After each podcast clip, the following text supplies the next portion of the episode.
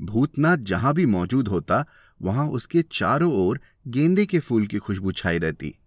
लोग जब उससे इस बारे में पूछते तो वह भोलेपन से कहता दरअसल मैं एक आम आदमी का भूत हूँ। यदि मैं किसी राजा, मंत्री या अमीर आदमी का भूत होता तो शायद मुझमें से गुलाब के फूलों की गंध आती। आप सुन रहे हैं कहानी जानी अनजानी। पीयूष अग्रवाल के साथ। चलिए, आज की कहानी का सफ़र शुरू करते हैं। नमस्कार दोस्तों, एक और शुक्रवार और एक और कहानी के साथ हाजिर हूँ मैं पीयूष अग्रवाल। तो कैसा लगा आपको हमारा होली का मज़ाक?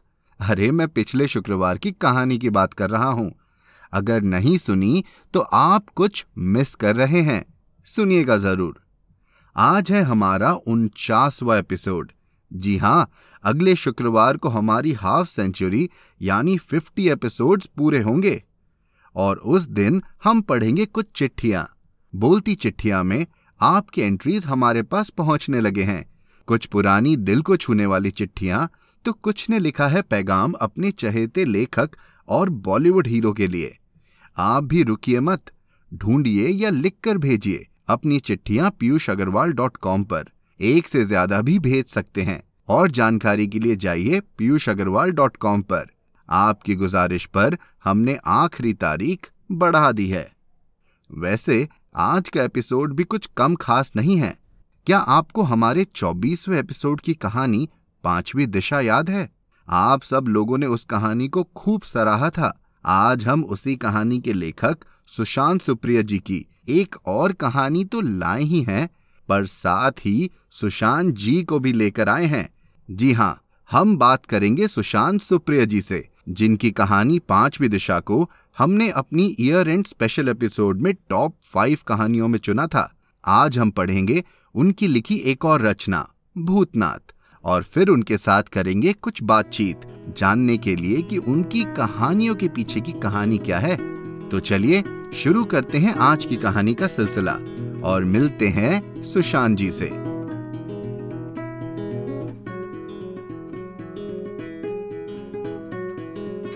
भूतनाथ, सुशांत सुप्रिया।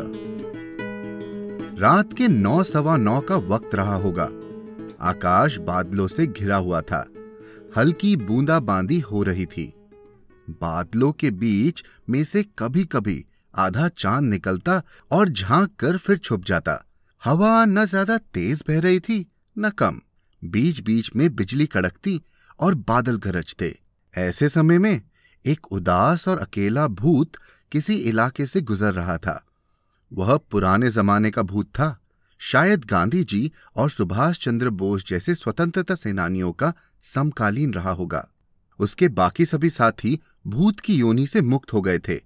पर यदि ईश्वर था तो वह शायद इस भूत को भुला चुका था। एक ही इलाके में रहते रहते यह भूत अपनी नियति से इतना तंग आ गया था कि वो ऐसे मौसम में भी कहीं जाने के लिए निकल पड़ा था। सामने एक व्यक्ति सड़क पार कर रहा था। तभी पीछे से तेज गति से आ रही एक गाड़ी ने उसे टक्कर मार दी।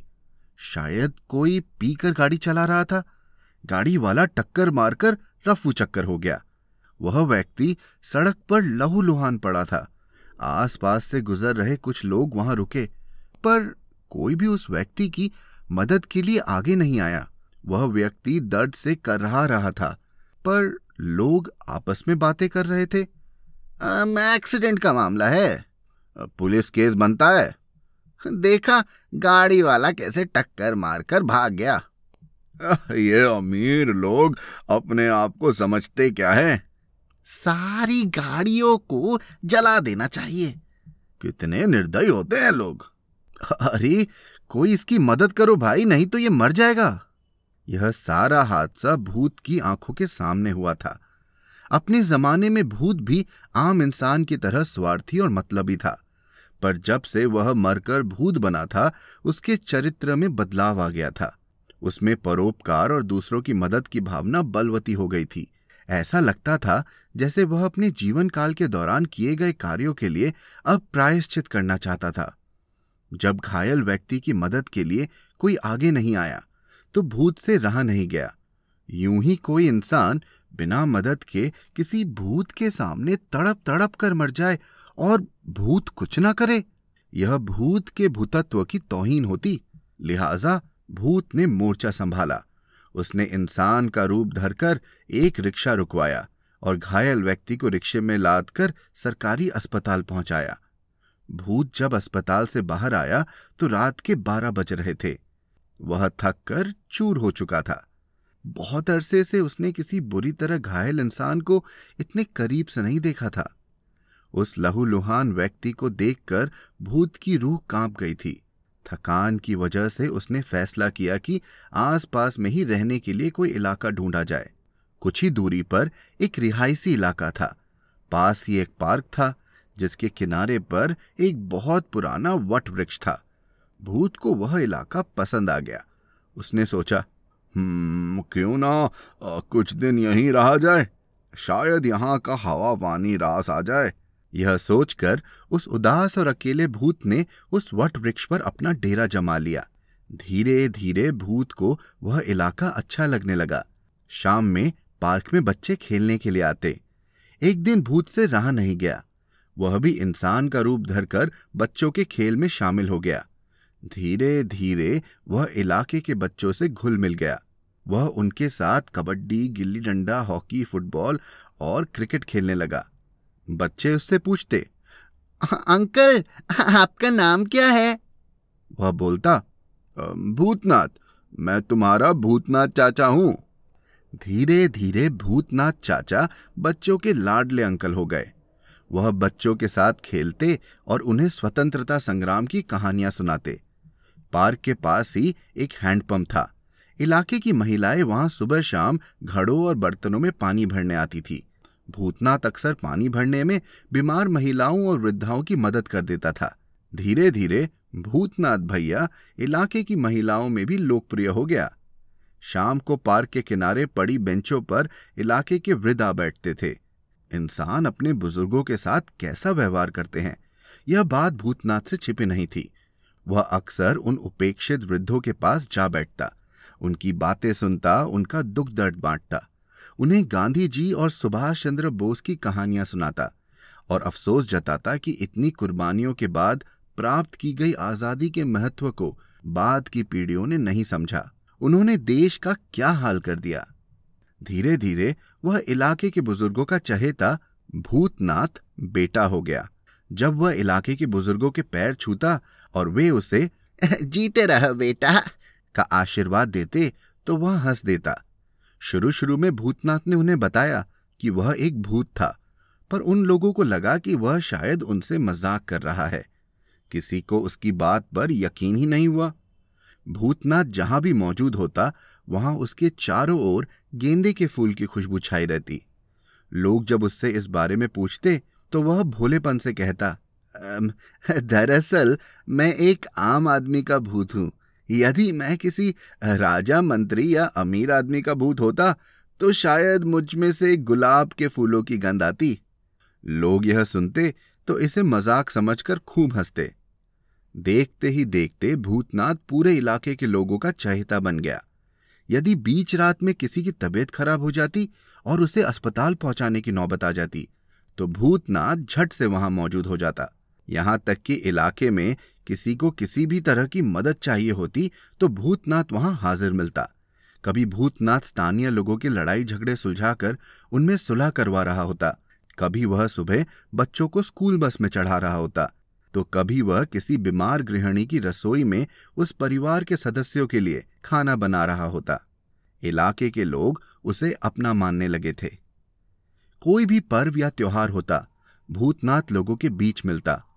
रक्षाबंधन पर वह महिलाओं से राखी बंधवा रहा होता। होली के अवसर पर वह रंगों में रंगा होता। दिवाली पर वह दीप जला रहा होता और पटाखे चला रहा होता और ईद पर वह लोगों से गले मिल रहा होता। भूतनाथ को लोगों से जितना प्यार मिलता, उससे ज़्यादा प्यार वह लोगों में बांटता। एक बार उस इलाके में बहुत चोरी डकेतियाँ होने लगी।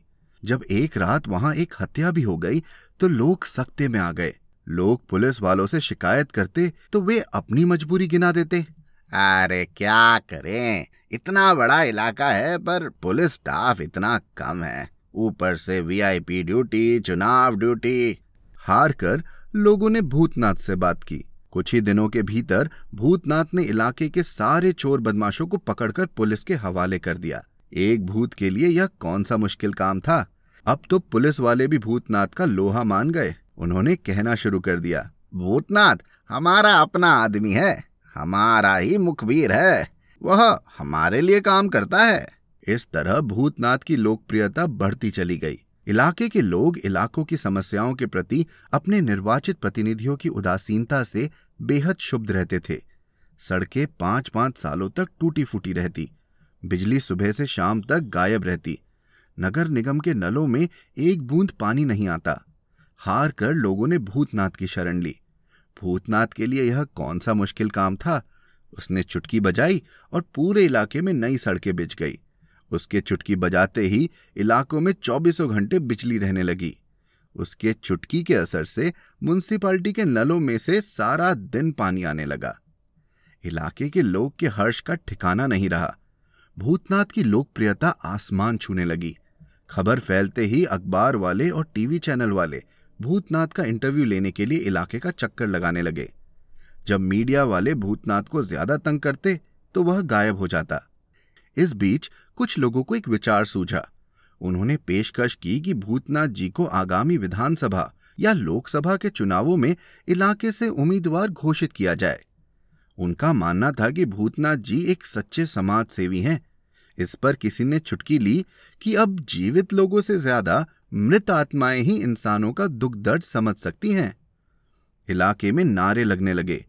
हमारा नेता कैसा हो? भूतनाथ भैया जैसा हो। हमारा नेता कैसा हो? भूतनाथ भैया जैसा हो। इलाके के पढ़े लिखे लोगों ने इस प्रस्ताव के समर्थन में हस्ताक्षर अभियान चलाया। मानव श्रृंखला बनाई और एक मशाल जुलूस निकाला। पर भूतनाथ को जब लोगों की इस मुहिम का पता चला तो उसने विनम्रतापूर्वक लोगों की इस मांग को मानने से इनकार कर दिया। इसकी वजह क्या थी, यह कोई नहीं जानता। कुछ लोगों ने दबी जबान से ज़रूर यह कहा कि शायद अब शिष्ट और शालीन लोग राजनीति में आने से कतराते हैं। कारण चाहे जो भी रहा हो, भूतनाथ के इनकार की वजह से राज्य और देश एक ऐतिहासिक मौके से वंचित हो गया। जब कोई भूत पहली बार किसी विधानसभा या लोकसभा का सदस्य बन पाता।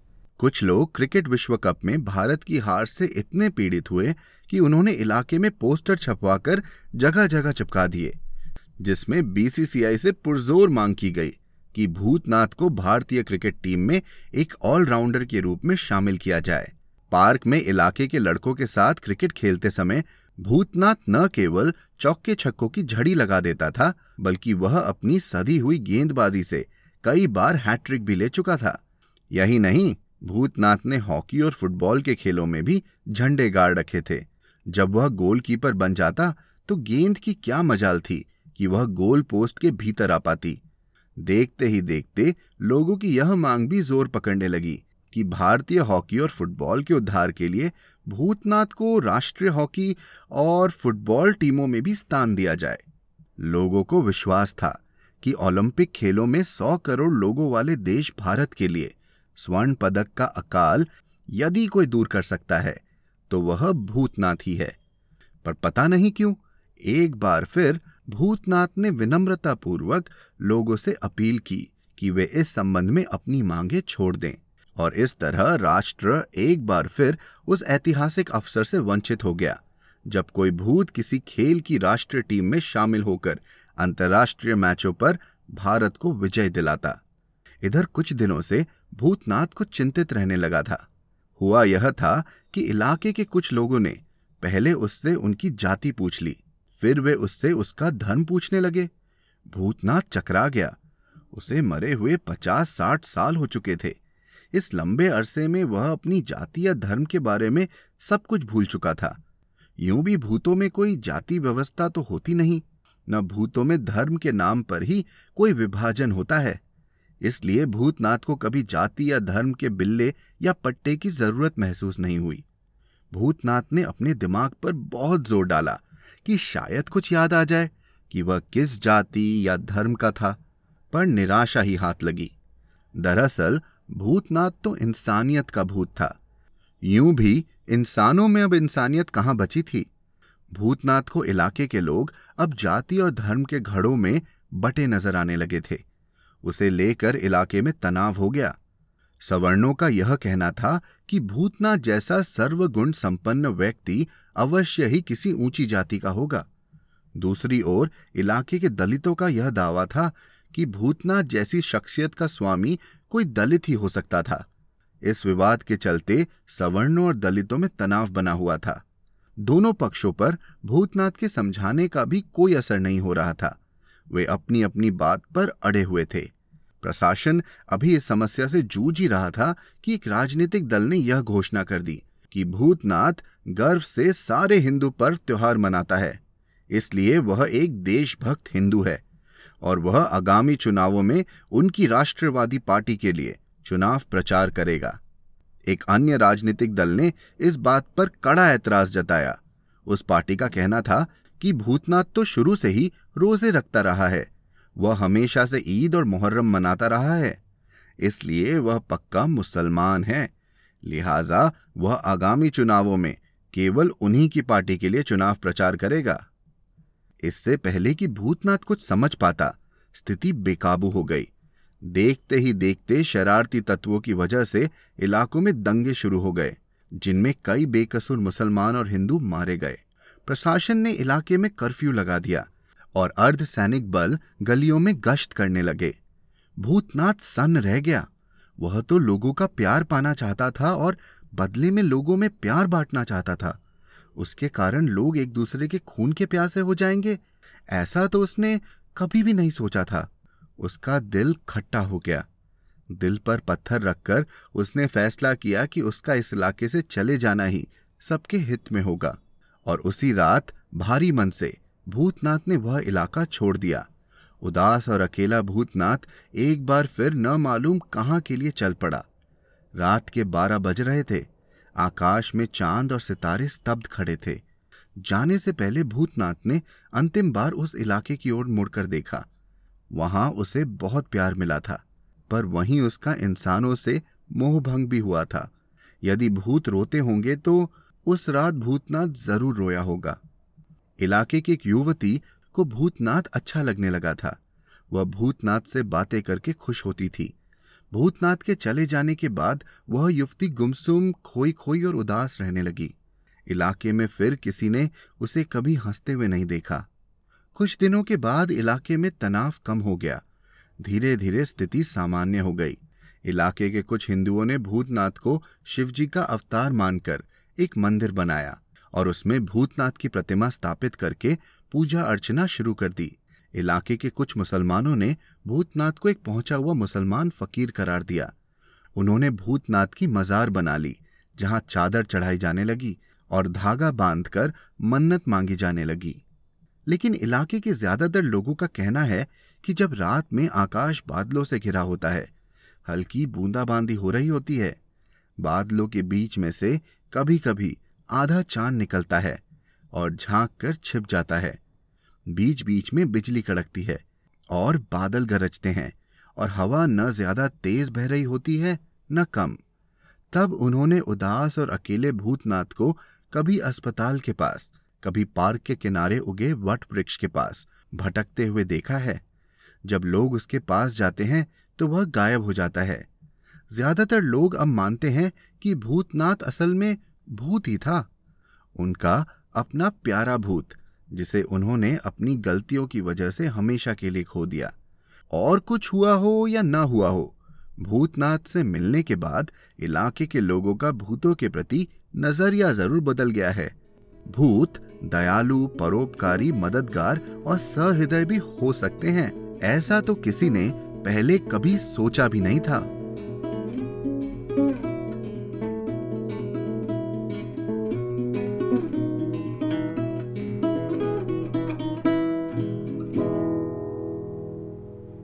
कहानी जानी अनजानी का ये एपिसोड बहुत ही स्पेशल है क्योंकि हमारे साथ जुड़े हैं आज के कहानी भूतनाथ के लेखक सुशांत सुप्रिया जी। सुशांत जी आपका बहुत बहुत स्वागत है कहानी जानी अनजानी के इस छोटे से मंच पर। धन्यवाद धन्यवाद पीयूष जी। तो अभी अभी हमने कहानी पढ़ी भूतनाथ और भूतनाथ कहानी बड़ी ही दिलचस्प लगी।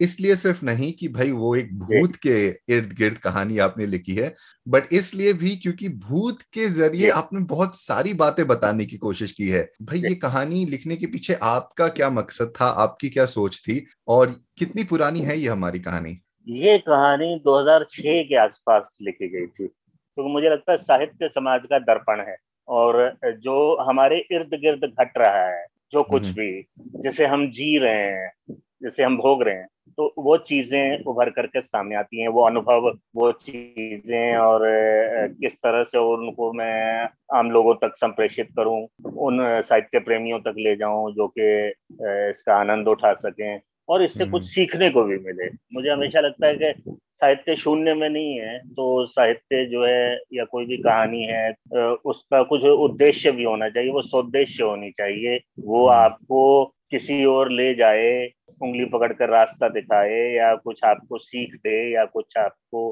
अनुभव कराए तो उसी दिशा में मेरा ये प्रयास था।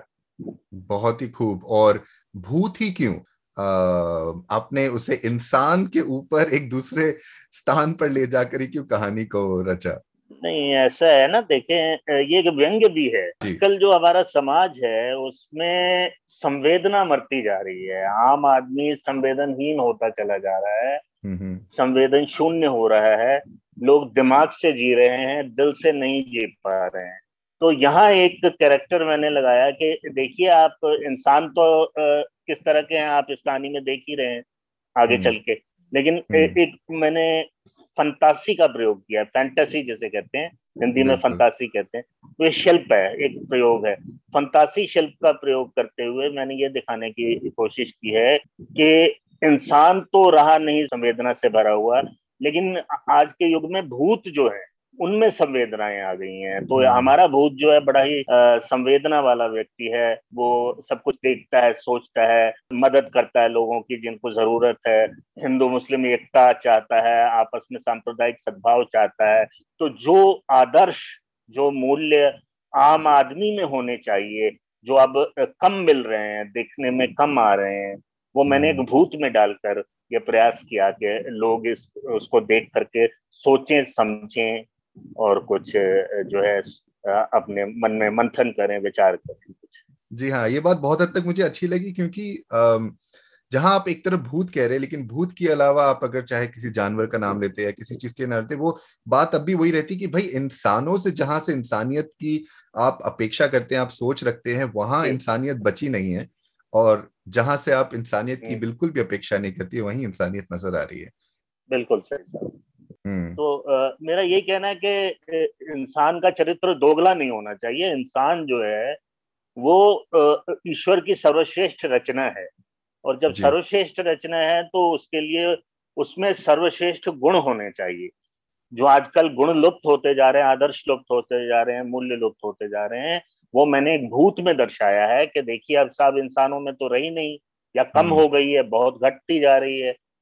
तो एक भूत में ये जो है चरित्र विडंबना देखिए कि भूत में ये चीज़ जो है मैंने दर्शाया है और उसके माध्यम से दिखाना चाहे कि आदर्श इंसानियत का आदर्श क्या होता है। और एक पॉइंट पे इंसान उस भूत को भी इतना आगे तक ले जाते हैं कि वो भी परेशान होके भागने पे मजबूर हो जाता है कि भाई बिल्कुल बिल्कुल साहब।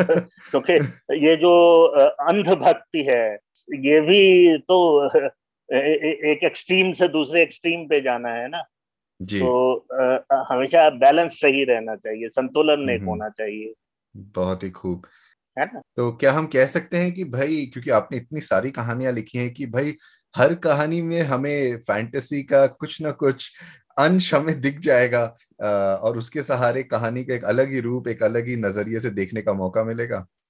हाँ नहीं सभी कहानियों में फंतासी तो नहीं प्रयोग हो रही है। मैंने अच्छा। लगभग पचहत्तर अस्सी कहानियाँ लिखी हैं अब तक। जी। जो मेरे सात कथा संग्रह छपे हुए हैं अभी तक हम्म, हम्म, हम्म। है। तो उनमें वो है सात कथा संग्रह में। और हर कहानी में फंतासी शब्द नहीं है लेकिन अलग अलग शिल्पों का प्रयोग मैं करता हूँ। जी। लेकिन मैं सिर्फ़ शिल्प से ज़्यादा कथानक की ओर भी ध्यान देता हूँ क्या है एक संदेश होना चाहिए कुछ सीख मिलनी चाहिए और साथ में मनोरंजन के साथ साथ एजुकेशन भी हो जाए तो अच्छा है। जी और नहीं बिल्कुल और ऊपर से आ, मैं तो ये भी कहना चाहूँगा कि आ, आपकी कहानियाँ पढ़कर आदमी कला के ऊपर कम ध्यान देता है और कहानी पे ज़्यादा तो आ, वो तो बस जी जी। हमारा काम ऐसा है कि हम कहानी को तोड़ मरोड़ के समझना चाहते हैं कि आप क्या सोच रहे हैं आपके लिखने का तरीका क्या है मैं आपको बताना चाहूँगा कि मैंने। विश्व की हज़ारों कहानियाँ पढ़ी हैं विश्व के लेखकों की जो अन्य देशों के हैं जापानी हैं लैटिन अमेरिकन है लातिन अमेरिकी हैं स्पेनिश हैं पुर्तगाली हैं रूसी हैं अंग्रेज़ी के जो कथाकार हैं वो हैं अफ्रीकन हैं। तो मैंने हज़ारों कहानियाँ पढ़ी हैं और उनके मैंने अनुवाद किए हैं हिंदी भाषा में ताकि हिंदी भाषी पाठक हमारे उन कहानियों का रसास्वादन कर सकें। अरे तो ये भी मेरे छह ऐसे अनुदित कथा संग्रह हैं। हम्म, हम्म, हम्म। जिनमें ये अनुदित कहानियाँ जो हैं वो दर्ज हैं। तो उनको पढ़ने के दौरान मुझे भी काफ़ी कुछ सीखने को मिला कि अन्य देशों में कहानी विधा जो है वो किस तरह से कहानियाँ लिखी जाती हैं वो शिल्प और शैली के क्या प्रयोग करते हैं उनके यहाँ कथानक जो है वो किस तरह का होता है तो वो किस तरह से लेकर के आगे बढ़ते हैं? तो आ, आपने कहा कि आपने छह ऐसी श्रृंखलाएँ अनुदित की है और मेरे अनुमान से आपकी सातवीं नई श्रृंखला भी आ, अभी आने वाली है आ, प्रकाशित होने वाली है। हाँ एक अभी छह तो पहले हो गई थी सातवीं अभी आ गई है। ये हाँ, है हाँ। विश्व की अनुपम कहानियाँ। अच्छा, ये मेरी अभी ये मेरा आज मेरा जन्मदिन भी है तो उस उसके उपलक्ष्य मेरे प्रिंटर जो हैं पब्लिशर जो हैं उन्होंने ये हम्म। किताब समय से छाप के मुझे दे दी है। इसमें भी चौदह कहानियाँ हैं जो विदेशी कहानियाँ हैं जिनका मैंने अनुवाद किया है हिंदी में। तो विश्व की हम्म। अनुपम कहानियाँ ये मेरी लेटेस्ट अनुदित कहानियों की किताब है। सबसे पहले तो जन्मदिन की हार्दिक बधाई आपको हम लोग सबकी तरफ़ से जो लोग सुन रहे हैं उनकी तरफ़ से भी बहुत बहुत ही मुबारक हो। सुनने वालों को हम बता दें कि हमेशा की तरह हम हमारे शो नोट्स में इस किताब की जानकारी और इस किताब को आप कहाँ से खरीद सकते हैं और सुशांत जी से भी कैसे संपर्क कर सकते हो सारी जानकारी हम डाल देंगे। तो ये एपिसोड सुनने के बाद हमारे शो नोट्स पर जाइए और वहाँ पे आपको सारी जानकारी मिल जाएगी। चलिए आगे बढ़ते हैं सुशांत जी कहानियों के बारे में तुमने बहुत सारी बातें की थोड़ा सा आपके बारे में भी जान ले। अब जहाँ तक हमें पता है कि भाई भाषा से आपका जो जुड़ाव है आपका जो मेल है वो सिर्फ़ लेखन ही वो सब लिखने तक नहीं है। आप जो काम करते हैं उसमें भी भाषा का बहुत ही उपयोग करते हैं। तो क्यों ना हमारे सुनने वालों को बताया जाए कि भाई आप क्या करते हैं और आपकी आप कैसे भाषा का रोज अपने काम में इस्तेमाल करते हैं? हाँ भाषा जो है मेरे साथ इंटेग्रल पार्ट है बहुत बिल्कुल जुड़ी हुई है मेरे साथ हम्म, हम्म। मेरे जीवन में और मेरे करियर में भी। देखिए मैं लोकसभा सचिवालय जो है संसद संसदीय सचिवालय में लोकसभा सचिवालय उसमें मैं एडिशनल डायरेक्टर हूँ और मैं भाषांतरण विभाग ये जो इंटरप्रिटेशन डिपार्टमेंट है उसमें काम करता हूँ लोकसभा में। तो आ, हम लोग साइमल्टेनियस इंटरप्रिटेशन जो है उसका काम करते हैं। जो लोग सदन की कार्रवाई जो चल रही होती है उसका सीधा सीधा भाषांतरण करते हैं हम। बूथ में बैठ करके माइक्रोफोन के सामने ईयरफोन लगा करके और अंदर जो सदन में हमारे नेतागण हैं सांसद हैं मंत्रीगण हैं वो जैसे एक भाषा में प्रधानमंत्री मान लीजिए हिंदी में बोल रहे हैं और तमिलनाडु के सदस्य अंग्रेज़ी जानते हैं तो हम उनके हम्म। लिए अंग्रेज़ी में साथ के साथ भाषांतरण करते हैं साइमल्टेनियस इंटरप्रिटेशन करते हैं और ये जो आप इंटरप्रिटेशन कर रहे होते हैं ये आपको आपने कभी आपने देखा भी नहीं स्क्रिप्ट आपको मालूम भी नहीं प्रधानमंत्री क्या बोलने वाले हैं। आप जैसे वो बोल रहे हैं उसी समय सुन के जी जी जी। और बिल्कुल दो तीन शब्द पीछे चलते हैं मूल वक्ता से ज़्यादा आगे हम्म। पीछे नहीं चलते हैं। और बहुत ही द्रोह किस्म की चीज़ होती है। हमें भी बहुत अचंबा हो रहा है और मुझे मुझे लगता है कि हमें किसी तरह से आपसे एक डेमो कभी करवाना पड़ेगा ताकि हम देख सके कैसे कैसे अनुवाद होता है। क्या बात है क्या बात है। तो हमारे सुनने वालों के लिए अपनी कुछ पसंदीदा किताबें या लेखक के बारे में बता दीजिए जो वो आगे बढ़ के पढ़ सके। नहीं तो पूरा वांग्मय है पूरा साहित्य हिंदी में तो इतने महान लेखक हुए हैं मैं किन्हीं का नाम ले लूँ और किन्हीं बाकी छूट जाए तो वो भी उचित नहीं लगेगा लेकिन जो मुझे पसंद है वो तो मैं कह ही सकता हूँ। बचपन में मैंने मोहन राकेश को बहुत पढ़ा कमलेश्वर को पढ़ा राजेंद्र यादव को पढ़ा उसके हम्म। बाद जब और बड़ा हुआ तो निर्मल वर्मा को पढ़ा। निर्मल वर्मा की भाषा तो गजब की है उनका सौंदर्य ही कुछ और है। हम्म। उनकी कहानियाँ वो सब एक से बढ़ के एक है। अब जब और बड़ा हो गया युवावस्था में आ गया तो मैंने उदय प्रकाश जी को पढ़ा। उदय प्रकाश का लेखन जो उनकी कहानी है तिरिच कमाल की कहानी है उनकी कहानी है वारन हेस्टिंग्स का साड़ कमाल की कहानी है। तो ऐसी बहुत सारी कहानियाँ और ऐसे अन्य इतने लेखक हैं कि मैं किनका नाम लूँ और किनको छोड़ू मुझे समझ नहीं आ रहा। लेकिन मुझे इनकी कहानियाँ बहुत अच्छी लगी और आजकल भी बहुत अच्छे अच्छे लेखक जो मेरे समकालीन हैं या मेरे से छोटी उम्र के हैं बहुत अच्छा लिख रहे हैं। बहुत ही खूब। सुशांत जी धन्यवाद। थैंक यू सो मच आपने हमारे लिए समय निकाला शुक्रिया इतनी सारी बातें की और मुझे पक्का यकीन है भाई कि हमारे सुनने वाले सिर्फ़ ये दो कहानियों तक आपकी नहीं रुकने वाले। वो जाकर बाकी जो आपने हाँ। कहानियाँ और लेखक के नाम बोले उनके अलावा आपकी और कहानियों को भी ढूंढ ढूंढ कर पढ़ने वाले हैं। पढ़े और मुझे भी बताएँ कैसा लिखता हूँ। तो दोस्तों कैसी लगी आपको आज की कहानी? और सुशांत जी से हमारी बातें। उनका लेखन तो कमाल है ही पर साथ में उनके काम के बारे में जानकर मुझे और ज़्यादा ताजुब हुआ। आपको कैसा लगा? ये हमें ईमेल पर बताएँ। Hello at the rate Piyush Agarwal dot com पर। हम अपने पचासवें अर्धशतक एपिसोड के इतने करीब पहुंचकर आप सबसे एक छोटी सी गुजारिश करते हैं। दो मिनट समय निकालकर एप्पल पॉडकास्ट पर कहानी जानी अनजानी का एक रिव्यू डाल दीजिए।